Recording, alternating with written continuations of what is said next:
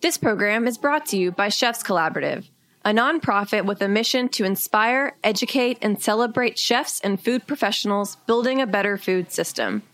Change menus, change lives. Learn more at chefscollaborative.org. You're listening to Heritage Radio Network. We're a member supported food radio network broadcasting over 35 weekly shows live from Bushwick, Brooklyn. Join our hosts as they lead you through the world of craft brewing, behind the scenes of the restaurant industry, inside the battle over school food, and beyond. Find us at heritageradionetwork.org.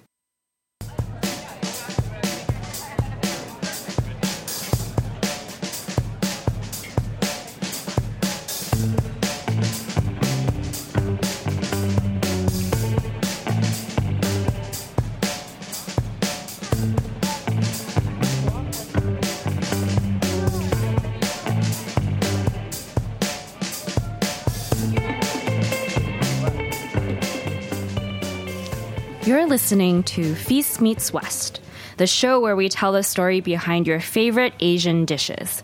I'm Linda Liu, and on the line is my co host in Hong Kong, Iris Van Kerkhove. Good morning from Hong Kong.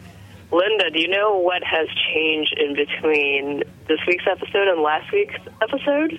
Um, are you talking about the time change?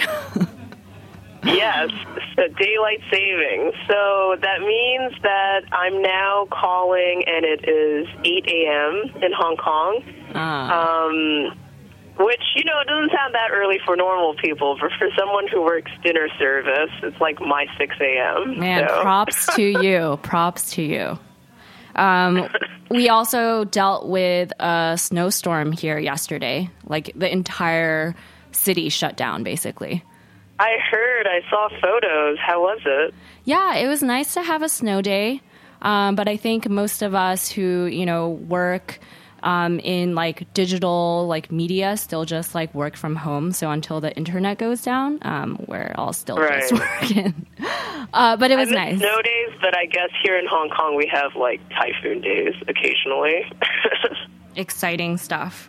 Um, so, for those who are new, uh, we are broadcasting live from Heritage Radio Network at Roberta's Pizza in Bushwick. Uh, every episode, Iris and I dig deep on an Asian dish. We trace its history and how it traveled to the West, and we interview experts on the topic. Instead of talking about one dish today, we're going to be talking about some popular dishes that make up breakfast in Thailand. I'm excited about this topic because it's something I literally know nothing about. I'm like the one person in Hong Kong who has never traveled to Thailand, and it's such a popular holiday destination out here. Yeah, I mean, you have to go. Um, I actually went about two years ago, and it's a total foodie destination. Um, in Bangkok, I feel like it's really hard to go anywhere without being um, swayed into a detour, basically, by all the delicious smells um, and the goodness coming from the countless street vendors. Um, so, while there's a lot more awareness about different Asian cuisines in the US today than, say, 20 years ago, Asian breakfast foods are still not really discussed or appreciated as much as they could be, even here in New York. Um, beyond dim sum, I feel like Asian breakfast is still pretty much a mystery to most. I'm even asked by friends if there's such a thing as Asian breakfast. So, Today, we have Chef Yo of Pinto Garden here in the studio to tell us about Thai breakfast and brunch. Welcome to the show, Chef Yo. Hi, thank you. So, Welcome to the show. Thank you. Pinto Garden is located in the West Village, and its menu is inspired by Thai cuisine and seasonal local ingredients. Chef Yo also has a second Pinto location in Brooklyn Heights. But Pinto Garden just started their brunch service last weekend, and it's divine. It's totally brunch, but it's still totally Thai. And more on that later. But yeah, I totally agree with you, Linda, that there isn't a lot of awareness about Asian breakfast foods in the States. Uh, but to be honest, it's kind of the same thing here in Hong Kong. We have all kinds of Asian restaurants, but few that serve breakfast from other Asian countries, um, you know, except for Hong Kong breakfast, of course. It would be super interesting if we did a whole series on different Asian countries' breakfasts on the show. I'm really curious to see not only what uh, people traditionally eat in Asia, but how that's changed in the modern globalized world. Like, I know Hong Kong has its own unique history and has always been quite a westernized Asian city, but breakfast is looking pretty American here these days with coffee, cereal, toast, yogurt, and eggs. Uh, Linda, why do you think that Asian breakfast foods aren't getting enough love in the West? Yeah, maybe it's because the dishes are fairly simple, they're light. Um, and when you introduce a new cuisine to a country or culture, you're maybe leading with some of like the flashier, heavier stuff that you know newcomers can really gravitate to and fall in love with, and not necessarily like the overly simple or humble fare. Um, and I may be completely oversimplifying this, but like personally i feel like it's easier to eat something lighter in the morning unless like you're hungover or something um, and also, you know, there's some like ingredients that are foreign um, in breakfast foods too. So, like for northern Chinese breakfast that you know I've had growing up, you know, there's like pickles. It's with congee, which has a unique texture, um, fermented tofu sauce, and like warm soy milk, and that's really different from like the classic uh, eggs and bacon that's fried up in oil. Um, and we also want to think about how you know Asian cultures approach uh, breakfast. It's it's different uh, to the West here. Breakfast, you know, contains similar food consumed also later in the day too, and people are totally okay with that. Iris, any thoughts on this? Yeah, those are great points. I mean, the only other thing I would add to that is I don't know. My personal theory is that breakfast is really like a comfort meal. Like, I think that's the one meal that most people, and I could be wrong, but I think that we tend to eat the same thing every morning and we don't like to veer too far from it. So, you know, doing a completely foreign breakfast might be like, you know, we're more we're more um, open to trying new things for lunch and dinner. yeah, for sure. And so this is going to be really interesting to get um, Chef Yo's uh, viewpoint on all of this. Um, but Chef Yo, tell us about yourself and how you ended up opening Pinto Garden. Uh, like how I opened the restaurant in New York. Yeah, like what inspired you to open the restaurant in New York? Um, here's the thing: like my background is totally not related to culinary world at all. Like I studied theater um, is that I came to New York to study theater like um, 16 years ago, and during school I just had a chance to get to know the people who work in the restaurant business, and I had a chance to join the team and work in the restaurant business at the time.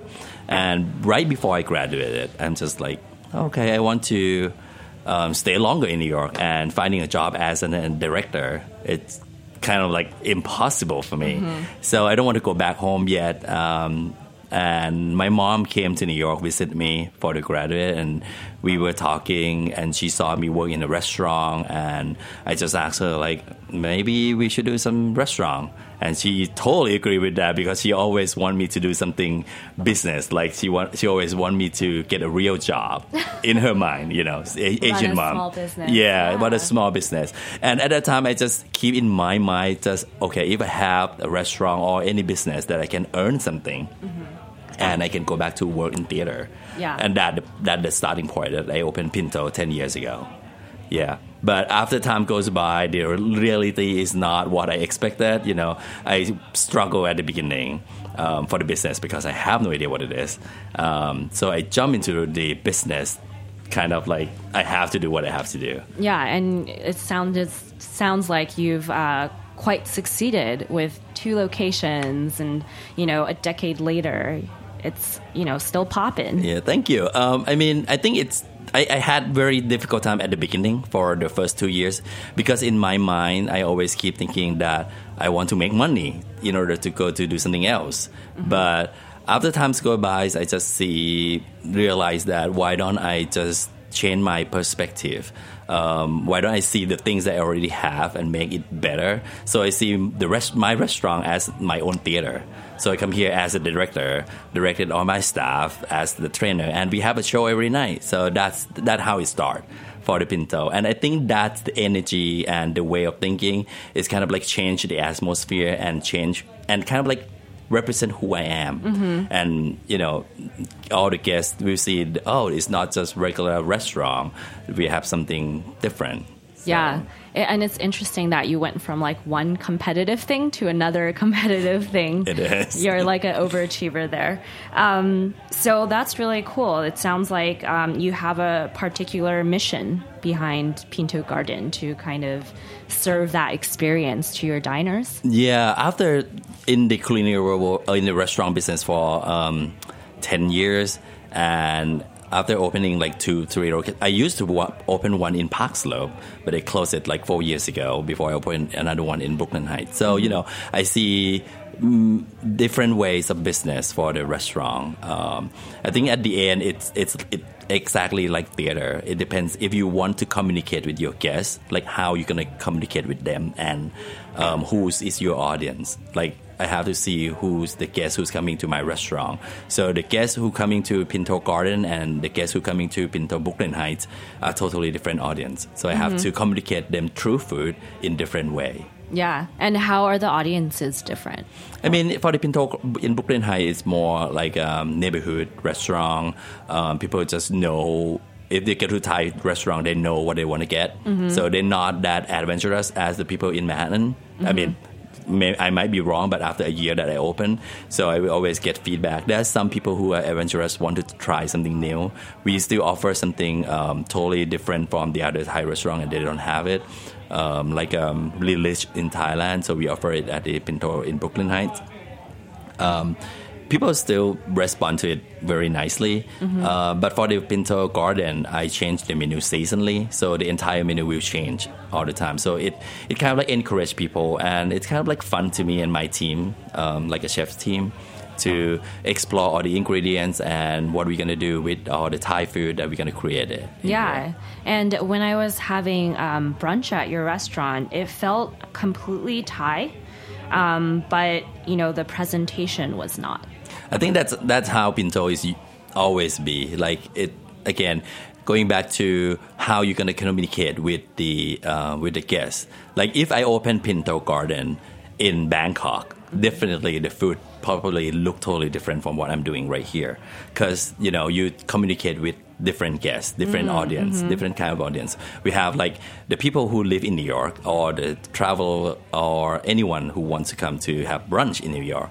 Um, they have their own specific like expectation to see what it is. That's so true. So that's how it came up. Like, um, it's the same thing if you want to go see Broadway show. You know, you want to see spectacular set, you want to see orchestra, you want to see musical, you want to see movie stars. You, so people have their own expectation to see things. It's the same with the restaurant. If you go to um, certain restaurant, like a fine dining restaurant, you Yeah. expect something. If you go to uh, having food in Chinatown, you having something uh, expectation. So this is a thing that we try to create on like what we're gonna say like if people coming to pinto garden mm-hmm. what do they expect and what they're gonna get Yeah. and that's kind of like a big question to me Making like their a, wishes come true. something That's like that um, So another interesting point you brought up was that your food is not fusion. It's you know Yeah, honestly Thai, right? yeah um, we strictly stick to the Thai authentic recipe, Mm-hmm. um, but we just use local ingredients and represent it in the different way, different presentation as the regular Thai food. Mm-hmm. Um, I'm sure that not,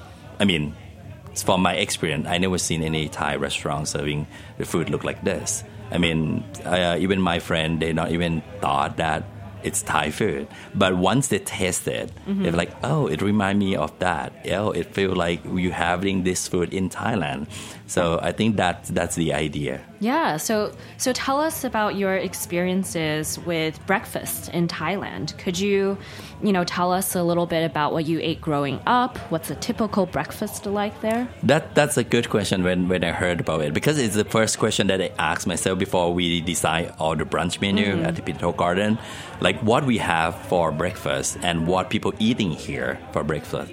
Like when I was a kid, you know, I grew up with the all the Western in, influence already. So my mom always sometimes if she feed me with the cornflake and milk, you know, because it's rush, it's fast, it's Yeah. easy for her.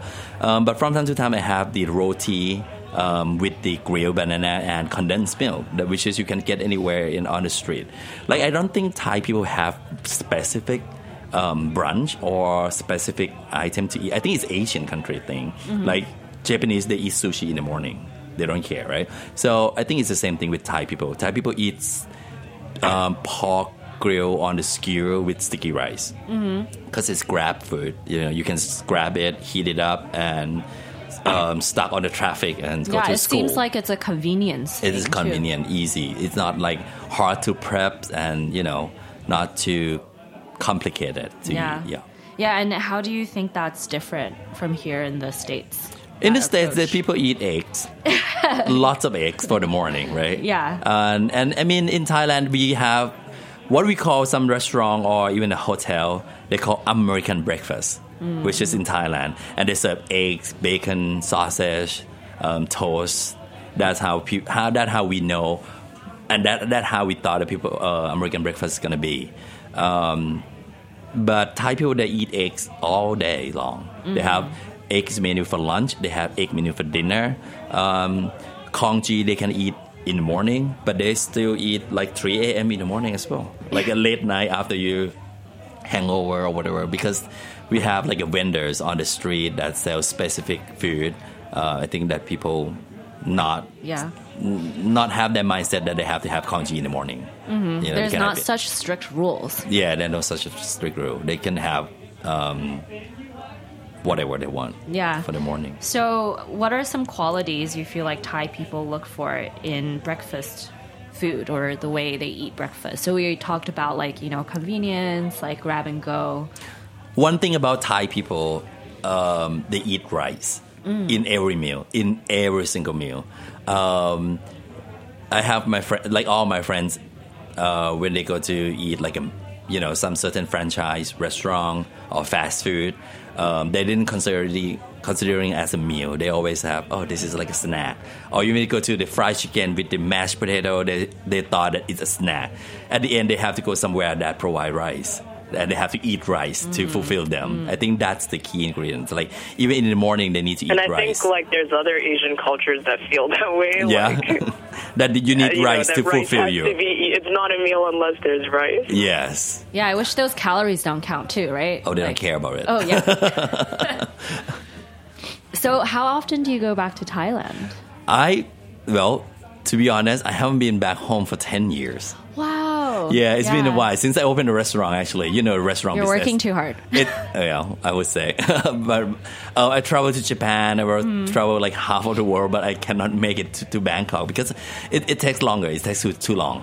Yeah. Um, I need like at least a month or two to go Mm-hmm. back. But my family always come to visit me, so Yeah, that's that's so true. Um, and we actually had a question. We often see Thai iced coffee Mm-hmm. on menus at Thai restaurants. Is this a typical morning beverage for Thai people, or if not, what do people drink with their breakfast? I think they, they eat, they drink um, Thai iced coffee, Thai iced tea um, all day long because it's so hot in Thailand. So anything, any iced drink, they, they're probably okay with it.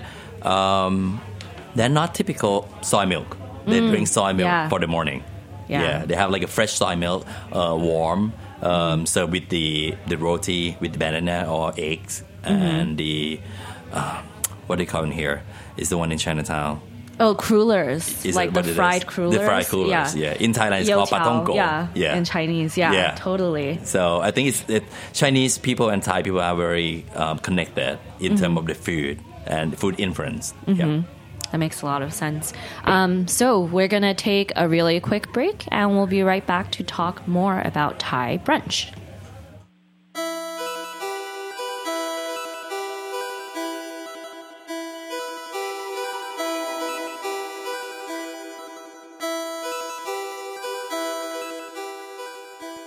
This program is brought to you by Chefs Collaborative, a national nonprofit network with a mission to inspire, educate, and celebrate chefs and food professionals building a better food system.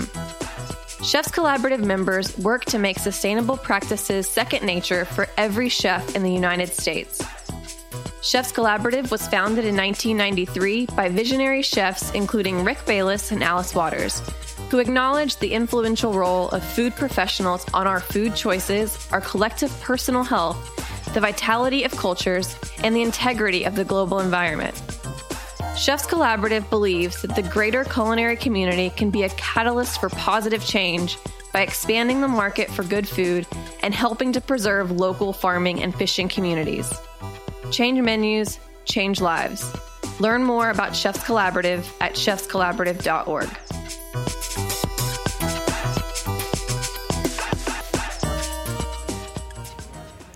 Welcome back. You're listening to Feast Meets West. Today we're in the studio with Chef Yo of Pinto Garden. So, Chef, let's describe um, how you've adapted some of the typical Thai breakfast foods for the New York audience. What have you done? What are some of the food items? I mean, it's it's. Uh, I start so when I got the idea that I have to serve brunch, and I've been talking with all my friends who in the restaurant business, and they always said that nobody eat brunch at the Thai restaurant. They always go to any diners or any cafe. Um, I'm like, no, you can bring them here if you make something different. So, as I said, that uh, we have to connect to the guests. We have to see what people eating here and what we can blend in just slightly 20 or 30 percent of it in in into the food. Mm-hmm. So I still I'm thinking like what American people favorite brunch. Definitely the southern is kind of like the big huge for brunch in Mm-hmm. So chicken and waffle have to be in the role. Um, shrimp and grits have to be in the role. Mm. Um, so those are two main very um, outstanding dish to me for American breakfast that none of this in the world eat it. So if I'm going to interpret or I'm going to change a little bit or have a Thai influence into it, what I can do that not change the total whole dish, that people can still enjoy what it is, but have a sense of a little bit of Thai. Mm-hmm. Like for the chicken and waffle, instead of buttermilk chicken and waffle. I put Thai herb in it. I put I make the lemongrass waffle to get like the um, the flavors, the flavor of it. Yeah. And instead of maple syrup, I made the um, lemongrass syrup to pour on top, to, so people can get and and smell aromatic of it. Or even the shrimp and grits. Um, grits is like to me it's like congee. Mm. So that's the idea come up. And how are we gonna make like congee to Thai? um, in Thailand, we have. I remember my mom's feeding me the congee with tom yum, and I'm like, why don't we make the congee with tom yum um, and lobster? Yeah. So that's how the idea came up. It's like elevated and it's like a bit spicy. And honestly, I think you need to spice things up for brunch a little bit sometimes. Yeah, yeah to wake you up. boring too. like the same, like you know, eggs and bacon yeah. and what whatnot. Um, my favorite breakfast uh, dish that you served was your roti. Oh yeah. Oh yeah. So tell tell us about that. So the roti is came up when actually this is not the plan, but um, my friend asked me about uh, are you gonna have a pancake for breakfast? I, in my mind, I already have waffle. I'm like, if I'm gonna make pancake, um, what should I do? And I I remember when I was a kid, I had roti with grilled banana um, with palm sugar, and it's we roll in the paper. And my mom always like grab me for for that, and I I can have it like a pop tart in here in the morning. So I'm like, why don't I use a roti to chain it and stack it up and put the grilled banana in it and have like a fresh fruit and make it look like a pancake. Yeah, it totally looks like a pancake, but it's a surprise when you bite into it. Yeah, because people when people have the again, people always have expectation. When you say pancake, they will have texture in their mind what the oh, pancake oh, yeah. texture would be. Yeah. But instead of the regular um, batch that we do, we do the roti. So I think that's kind of like surprise guess because mm-hmm. we play with the same menu but use different thing. It looks the same, but it's the texture is different, the flavor is different. So I think that's why it surprised the guests. Yeah, I think this is where you're like directorial and theater abilities kick in. I think probably the theater background helped me a lot. Yeah, yeah, for sure.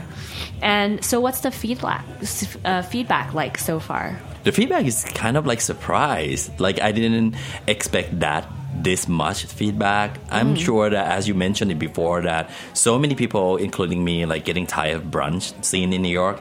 Um, they're always like, oh, going out there to get in line to have eggs. Like, why? But I mean, brunch could be fun. Yeah. Um, you can go out there, have drinks with your friends, and have good food, good eggs. You know, um, it you can spice it up as you said. And so, what do you think are the most important aspects to keep in mind when making good Thai influenced breakfast food? Um, I think it's it's most like any cuisine or anything that you make. If you pick the good ingredients, that will yeah, represent the dish nicely. Uh, you have to for the congee, you have to put the nice rice in it, not just you know the leftover rice. Um, you need a good stock. So if you have all the good ingredients, it will make your dish even just a toast and butter. It could be good. For sure. And it sounds like you also know which specific Thai ingredients to uh, pull out and really feature in every dish. So I think that's like pretty special too. You can't like do everything. You're Yeah. like kind of focusing on a few. You have to try it out like many many things out like and you cannot stereotype food i think mm. that's the key once you stereotype let's say if you stereotype thai food has to be spicy mm. so in your mind you have to you will think that it has to be spicy so then you will overpowder all the chilies and all the stuff because you think that it's spicy so you Yeah. cannot stereotype anything uh, Yeah. any food at all. If you stereotype French food have to be lots of butter, you're gonna be over butter. So it has to just keep your mind open when you hmm. create any food, any dish, and not stereotype any cuisine.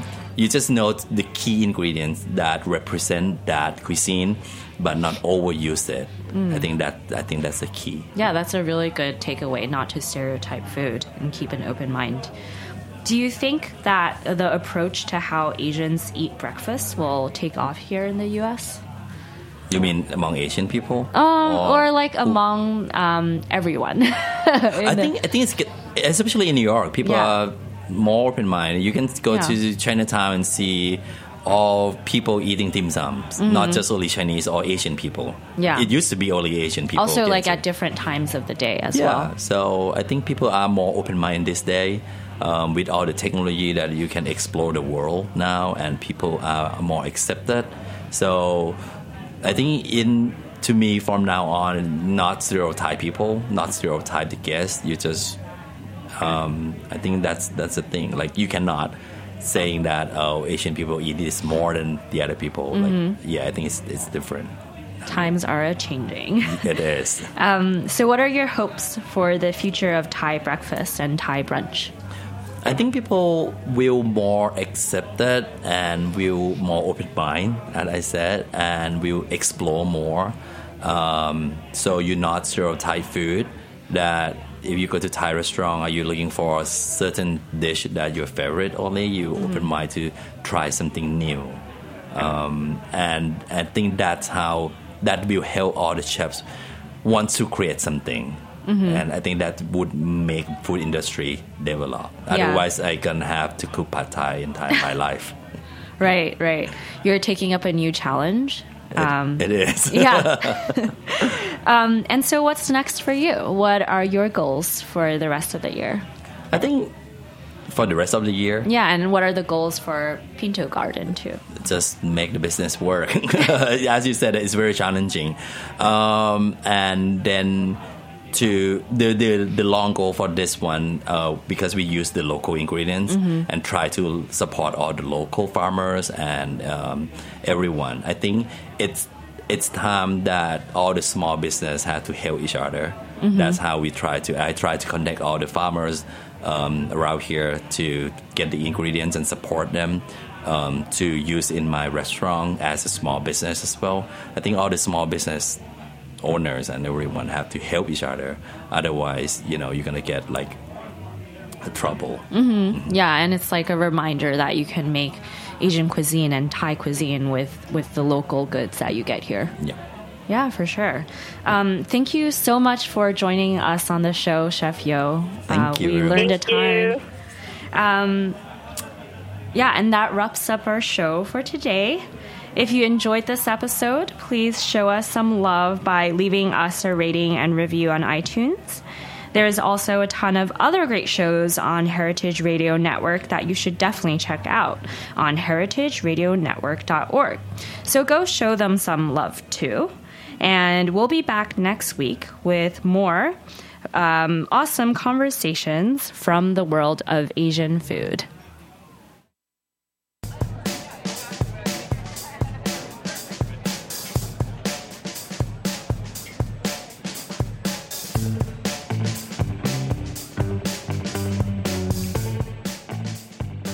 For listening to Heritage Radio Network, food radio supported by you. For our freshest content and to hear about exclusive events, subscribe to our newsletter. Enter your email at the bottom of our website, heritageradionetwork.org. Connect with us on Facebook, Instagram, and Twitter at heritage underscore radio. Heritage Radio Network is a nonprofit organization driving conversations to make the world a better, fairer, more delicious place.